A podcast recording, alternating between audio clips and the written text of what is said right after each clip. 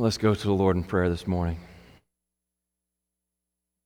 Heavenly Father, Lord, we just thank you for this day that you have given us, Lord. A day to come and worship you together. Lord, I pray as we are looking at uh, your word to the church today, we're continuing our study in the book of Titus. Lord, I pray that you would speak to us individually and as a church, Lord. Lord, we pray that because of your instruction, your implanted word, that we would live godly lives in Christ Jesus for your glory's sake. Bless us now, O Lord. Speak to our hearts and our minds. This I pray in Christ's name. Amen. If you have your Bibles with you this morning, you can turn with me to Titus chapter 2. Titus chapter 2, continuing our study there. We'll be looking at verses 1 through 10 this morning. Titus chapter 2, verses 1 through 10. Been looking at this letter, this letter from Paul to his uh, young uh, pastor named, by the name of Titus, whom Paul has left in Crete, on the Isle of Crete to begin to establish the churches there, to begin to lay the framework, the organizational framework for the church there on Crete. And so we've looked at the uh, characteristics of a godly leader, and then we've seen the qualifications of the elder, pastor, and then last week we looked at the, one of the chief duties of the pastor, and that is to protect the flock, protect the flock from false teaching. As we continue today, then we began to see uh, the next duty of a pastor, what has to do with teaching. Is to teach the church, to teach the flock, so that the flock becomes a healthy flock. And so, what we see here and today is then marks of a healthy church. And So we'll see that as we work through it this morning. If you found your place, if you would, stand with me in reverence to the reading of God's holy word.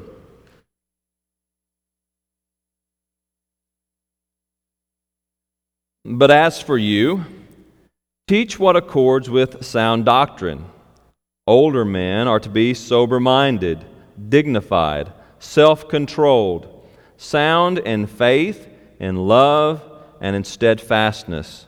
Older women likewise are to be reverent in behavior, not slanderers or slaves to much wine.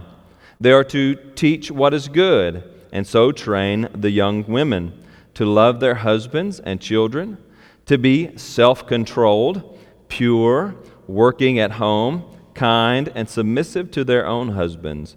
That the word of God may not be reviled. Likewise, urge the young men to be self controlled.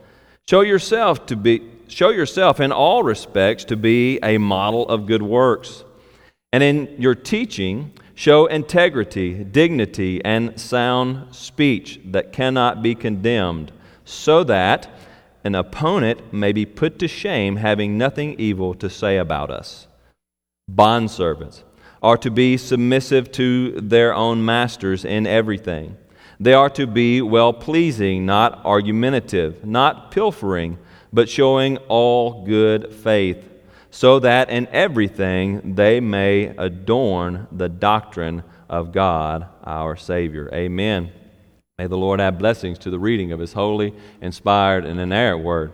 And may He write its eternal truth on all our hearts. And you may be seated.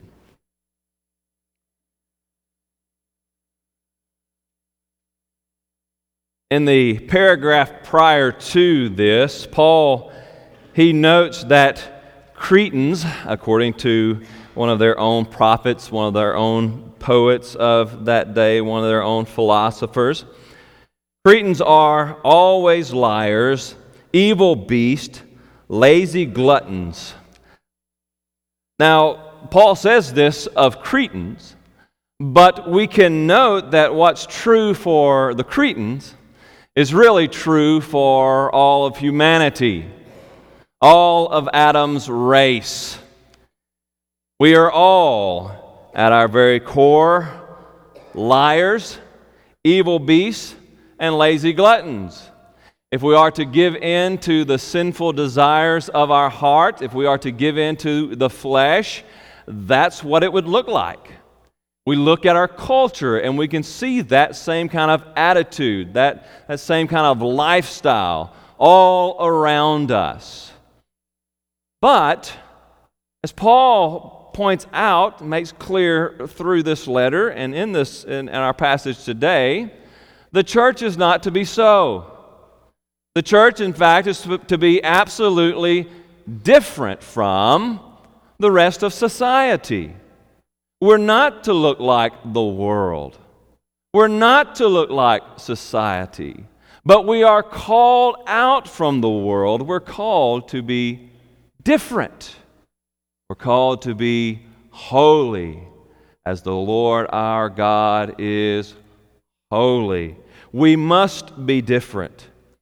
And so, while the false teachers we saw last week, they, they teach so to itch the ears of culture, to itch the ear of worldliness, to kind of appease their listeners so that they can gain more themselves. But in the church, the pastor is not to appeal to the fleshly desires of those who listen to him, but he says, "As for you, Timothy, uh, as for you, Titus, teach what accords with sound doctrine.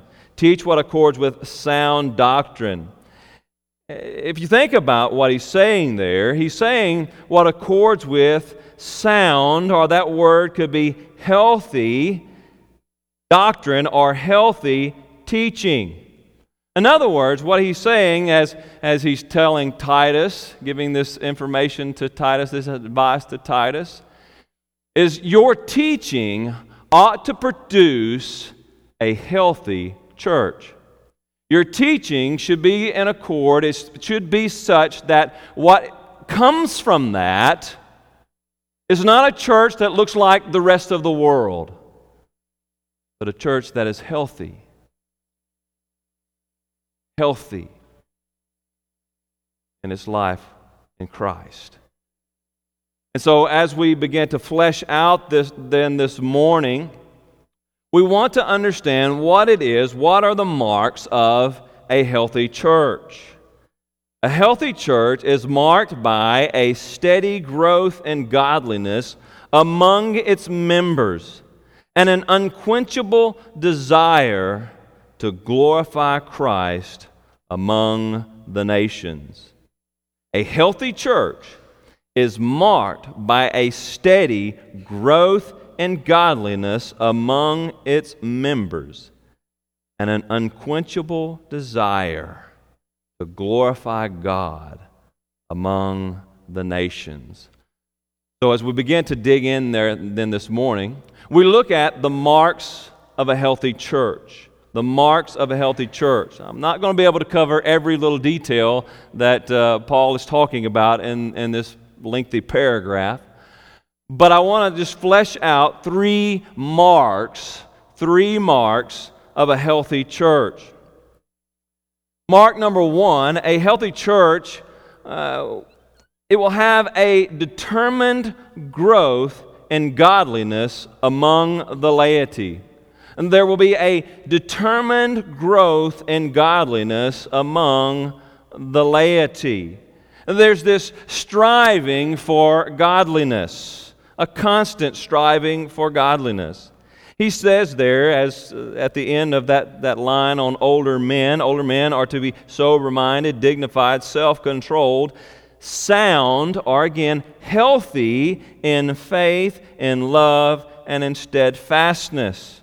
Now, I don't think that's just for the older men. I think that's for all of the, the congregation, for everyone. As we began to work through this, you'll see that I believe that Paul is not just giving this line of advice for older men, and this line of advice just for older women, and this line of advice just for younger women, and then again for younger men. No, it, it's, it's, uh, it just it goes to all of the people, all of the church. And these are qualities that should be found in every member of the church. He just orders it this way for a purpose, and we'll see that as we go through. But there's this determined growth in godliness among the laity. Now, notice I said a determined growth. It is a determined growth. Why do I say it's a determined growth? Because it must be a determined growth. By our very natures, we would resist this kind of growth. We would resist a growth in godliness. We have to determine, be determined in our walk that we are going to grow in godliness. Else we will remain in the flesh. Paul talks about that in, in Romans. He talks about his own struggle. He finds in himself this struggle between the flesh and between the spirit. So we have that struggle. And so we, if we are going to grow in godliness, must be determined to do so. If we're going to determine to grow in godliness, how is that going to look like? What are we going to, in what ways are we going to grow? There will be growth in self control there will be growth in self control. Now, Paul uses that term self control five times in the book of Titus. Three out of five times he uses that word in this paragraph, talking to the church. I think self control is important to Paul. I think it's an important thing, an important quality to be found within the church. He tells them that they need to grow, they need to be self controlled, grow in self control. What are we talking about when we're talking about growing in self control? We've talked about this a little bit already as we covered it under the qualifications of, of the elders, the pastors. But here again, we see that it, it is a common characteristic that ought to be in all of the church. When he's talking about uh, self control, he means that we control those fleshly, earthly desires, the natural desires of the flesh. They must be brought under control. You say, our tendency is to not control them, but just let them go. And so he talks about self control as it comes to gluttony or drunkenness. Uh, we talked about that again uh, when he talked about the elders, but now here again he brings it into play as he listed under older women. They're not to be given too much wine.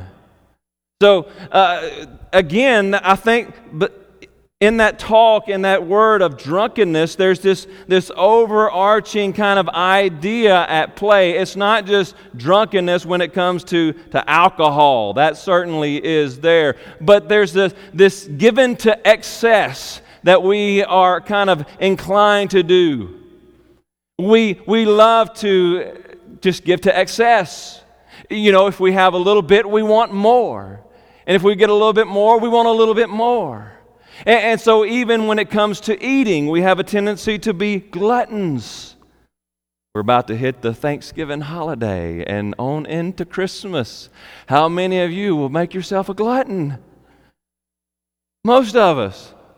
Probably. I mean, good food, we want more of it. And we'll just stuff ourselves and stuff ourselves and stuff ourselves. Now, that might not be too bad for one or two meals a year, right? During the seasons. But if we constantly do that, what's going to happen? And we're going to get bigger, and we're going to get bigger, and we're going to get bigger. But you see, our desire is to do that. We want more. We want more. We want to be gluttonous. So we have to be self controlled. We have to pull back from the table. We have to make ourselves push away what we want for health reasons. and for spiritual health reasons. Not only is it gluttony, but he also talks about anger.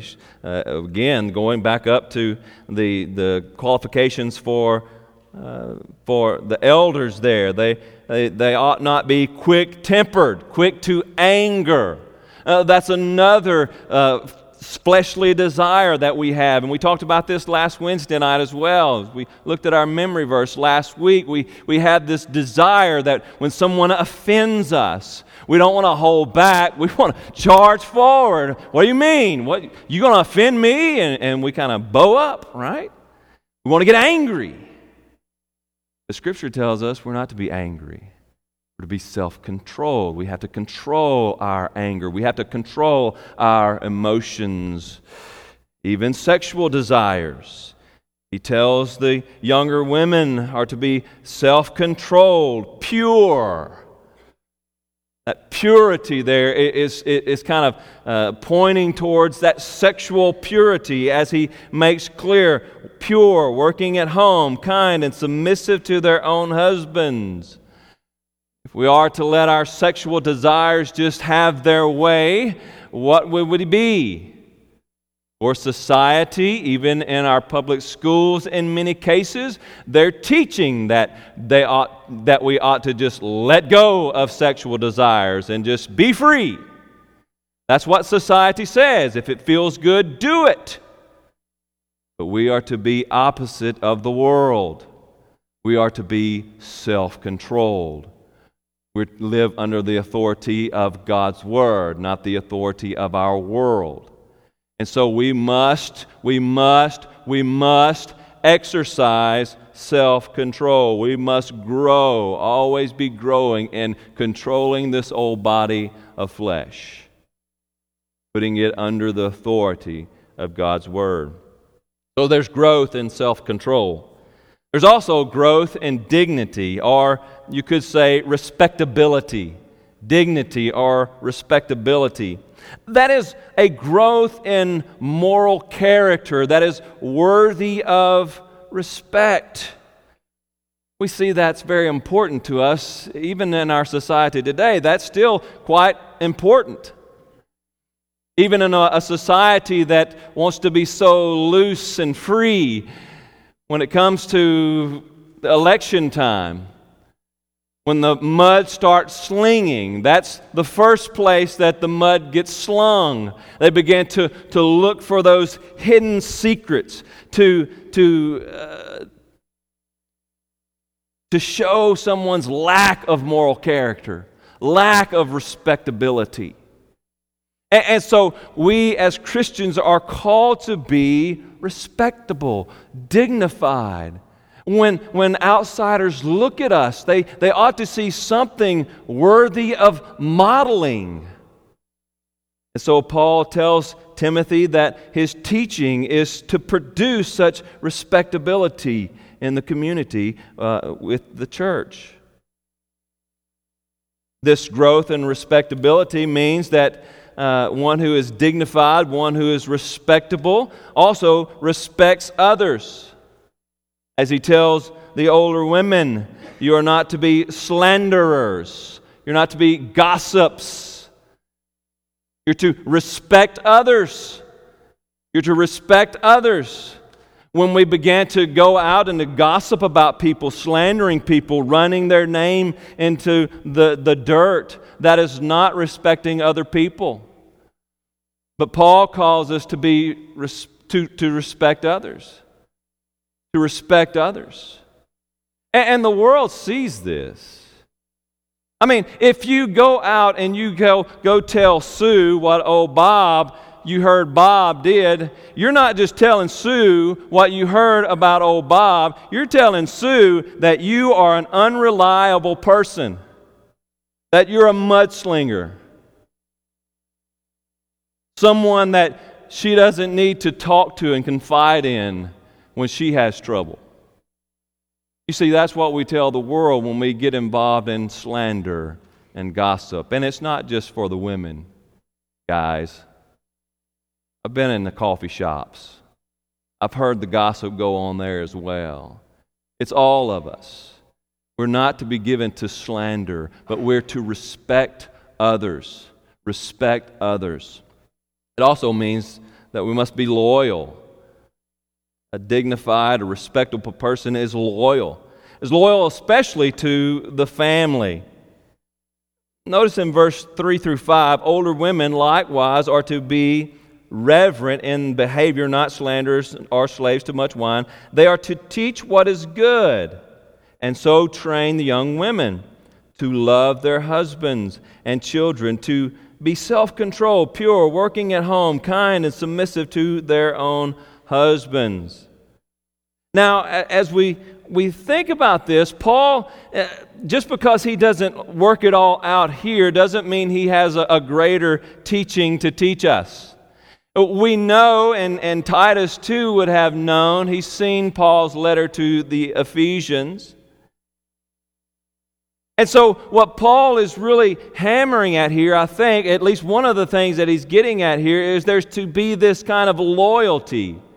This loyalty, and loyalty begins with the most basic society that God has given us the family unit. There's to be loyalty within the family. That's why he's telling the older women to teach the younger women to, to respect their husbands and to love their family and, and to do the things around the household that they need to do. But again, it's not just to the ladies. Ephesians chapter 5, verse, starting in verse 22. Wives, submit to your husbands as to the Lord. For the husband is the head of the wife, even as Christ is the head of the church, his body, and is himself its Savior. Now, as the church submits to Christ, so also wives should submit in everything to their husbands. Husbands, love your wives as Christ loved the church and gave himself up for her, that he might sanctify her having cleansed her by the washing of water with the word, so that he might present the church to himself in splendor, without spot or wrinkle or any such thing, that she might be holy and without blemish. Going on in verse 6 Children, obey your parents in the Lord, for this is right. You see, there must be this unity, this loyalty within the family. That's where it starts. Yes, ladies, men have been designed and given the duty in the household to lead. Men, you are called by God to lead, to lead your family. That's why wives are to be submissive to their husbands. That doesn't mean that they should be beat down. That doesn't mean that they're less dignified, that they're worth less in any way. But God calls the man to stand account and lead his family. When Adam and Eve were in the garden and Eve took the forbidden fruit, when God came, he didn't say, Eve, what did you do? He said, Adam, you see, it was Adam who God put in that place of authority. Adam was called to lead his family. And when the family failed, God called on Adam. What did you do, Adam? Why did you lead your family into this?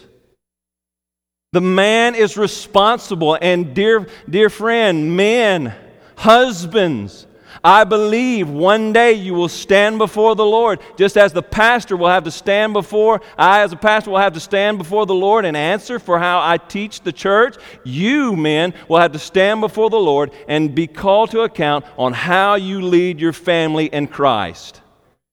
You are responsible, you are to lead.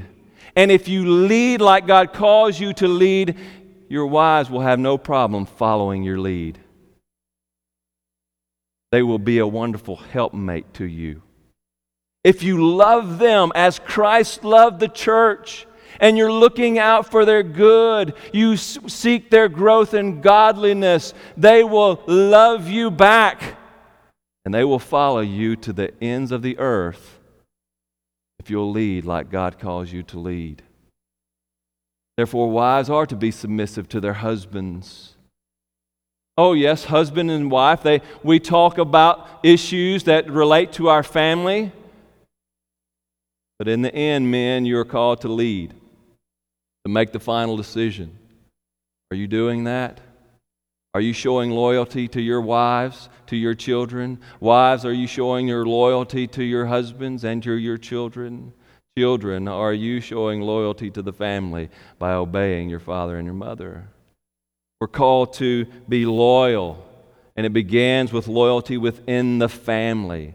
And only when it begins with the loyalty in the family can it then expand to the church and outward from there. There must be that growth and dig- uh, there must be that, that sense of loyalty. Furthermore, growth in dignity and respectful respectability there will also be a growth in reverence for authority. Growth and reverence for authority. Even that, that, that we have just been talking about women being submissive to their own husbands, submissive to that authority that God has placed there. But again, that it doesn't just end there. It, it, goes out from there. Paul says in Romans chapter 13, verse 1, let every person be subject to the governing authorities, for there is no authority except from God. And those that exist have been instituted by God. We are to, to respect, have a reverence for authority. And as far as our, those authorities whom God has placed over us lead us in a way that doesn't contradict God's word, then we are to follow them.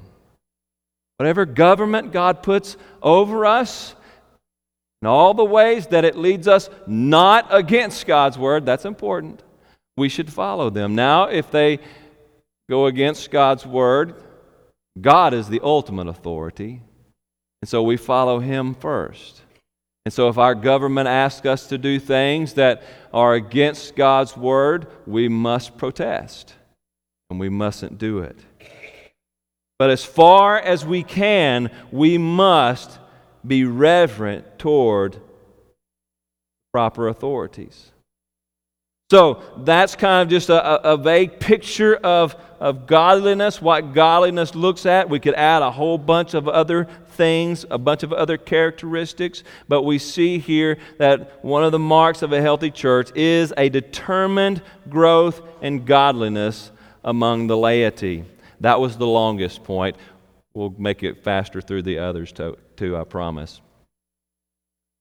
So, marks of a healthy church, a determined growth in godliness among the laity. Second, there's an, an intergenerational investment in godly instruction.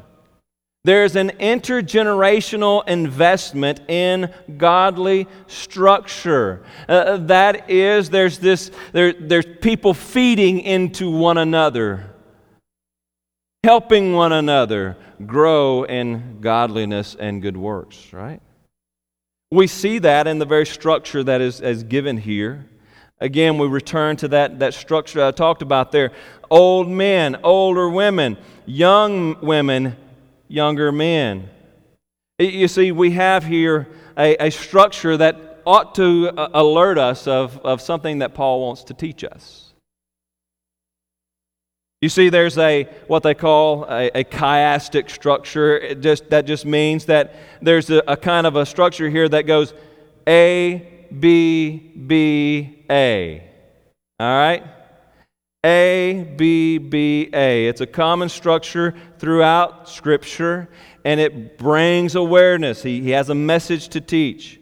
A, older men. B, older women. B, younger women. A, younger men. You see?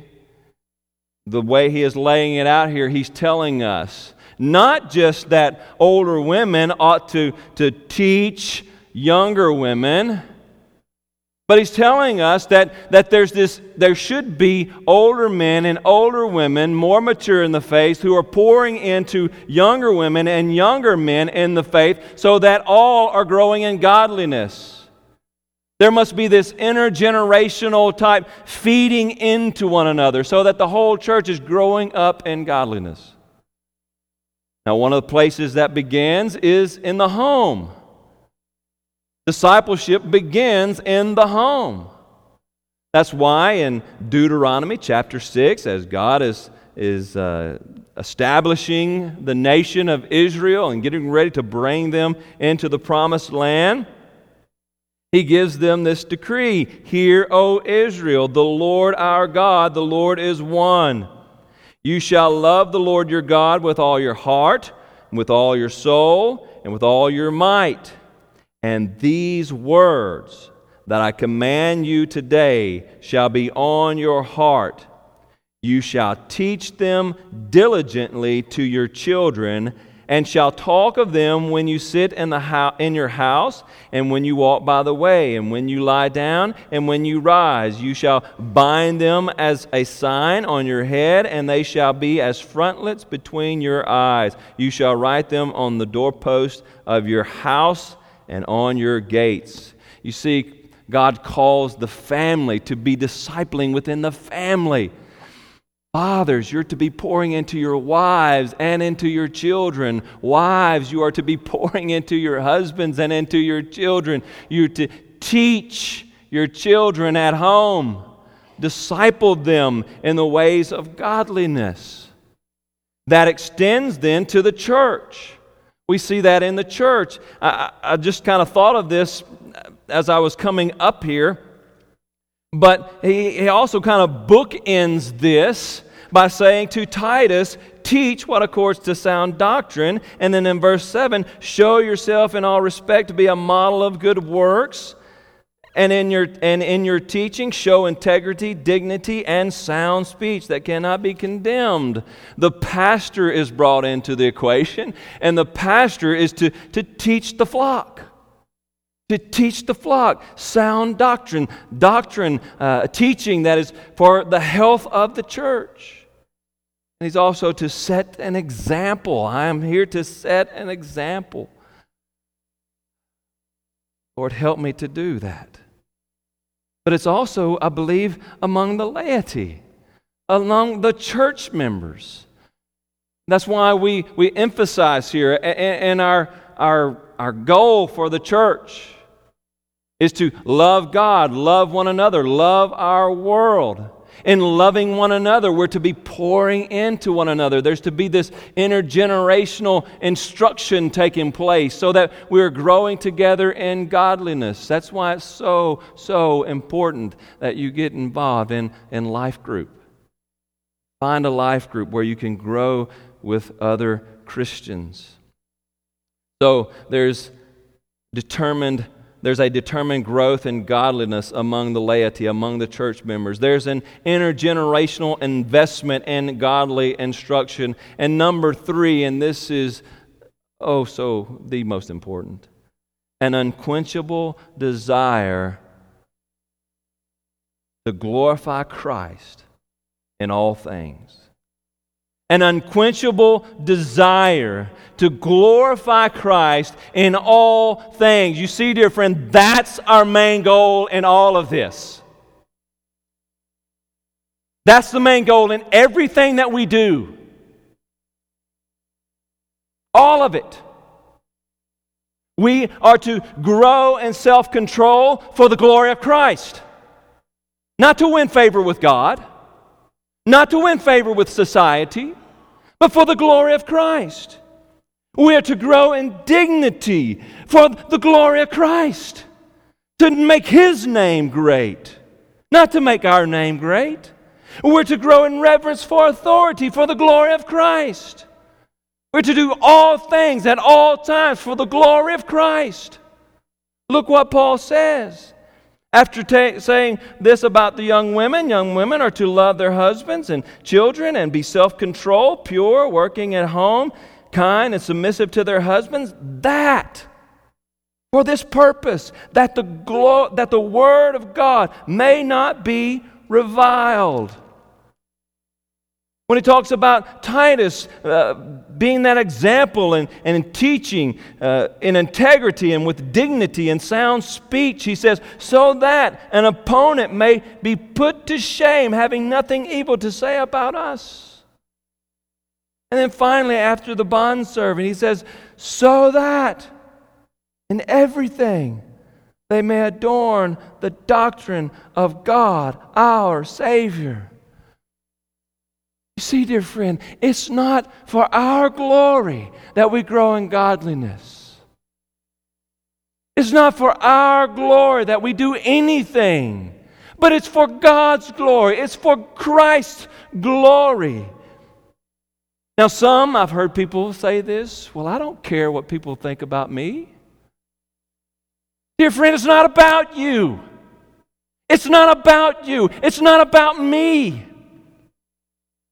When you put upon yourself the name Christian, it's no longer about you.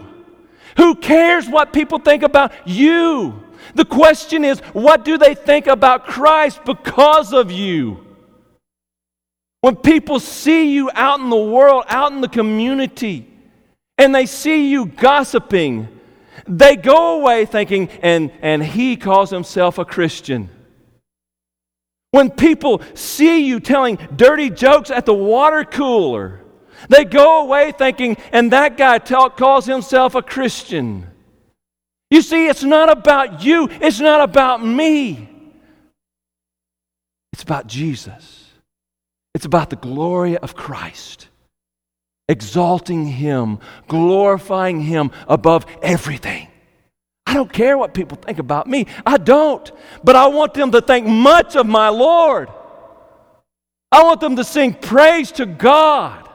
I don't care if the name of Richard Gamble lasts until next week once I'm dead. Who cares? But God be glorified somehow in my life.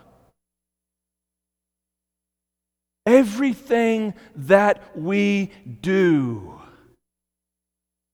not about us, about Him. About pointing people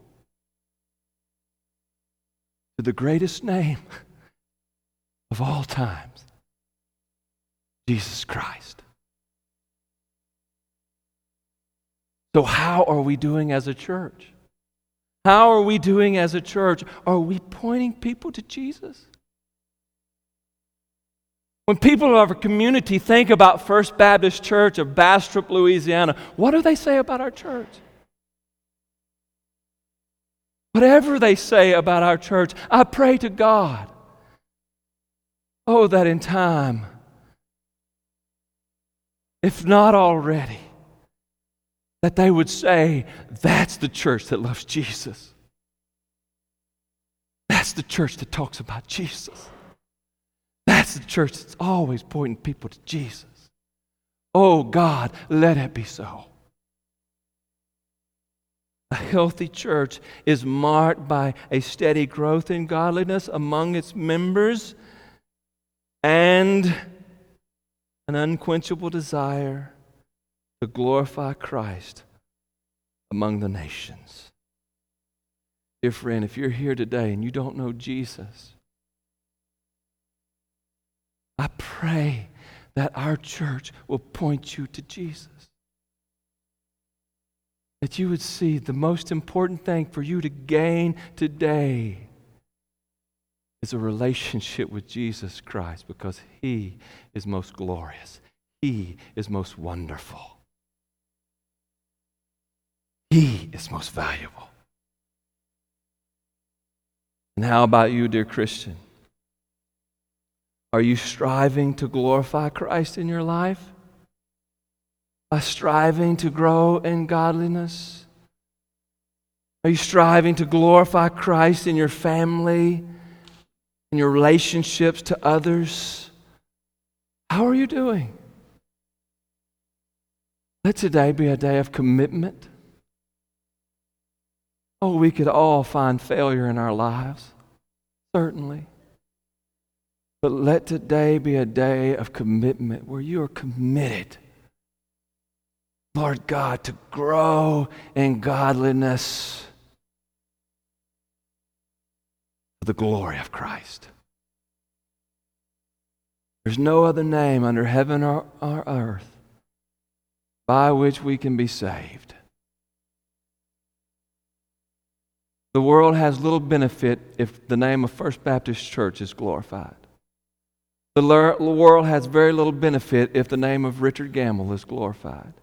The world has very little, if no benefit at all, if your name, my name, is glorified. But it gains eternity. And they trust in Jesus Christ and give their lives over to Him. Are you glorifying Jesus today? Let us pray. Heavenly Father, Lord, we know each and every one of us, even the most godly among us. Lord, as we look at our lives, we can always see there's things that could be improved upon. And Lord, we know that in this life you will constantly be working on us. As you come and dwell within us, Lord, you are empowering us, you are giving us a change of desire, and, you're transforming us. And we thank you for that work in us. But also, Lord, we know that it calls us to work alongside you, to strive for godliness in our own lives. Oh, Lord, let that be our desire today, that we might grow in godliness. But Lord, let us grow in godliness, not for our sake, but that the world might see you in us and be led to the only name that saves Jesus Christ, our Lord. This I pray in Christ's name. Amen. If you are here today and you don't know Jesus, you don't have a relationship with Christ today, I want to talk to you. I want to tell you more. And I invite you to come, and I'll be glad to tell you more. If you are here and you know you need to, to make an official commitment, then I invite you come, pray, do whatever you need to do to commit to godliness for the glory of Jesus Christ. Brother, lead us. Let's stand together.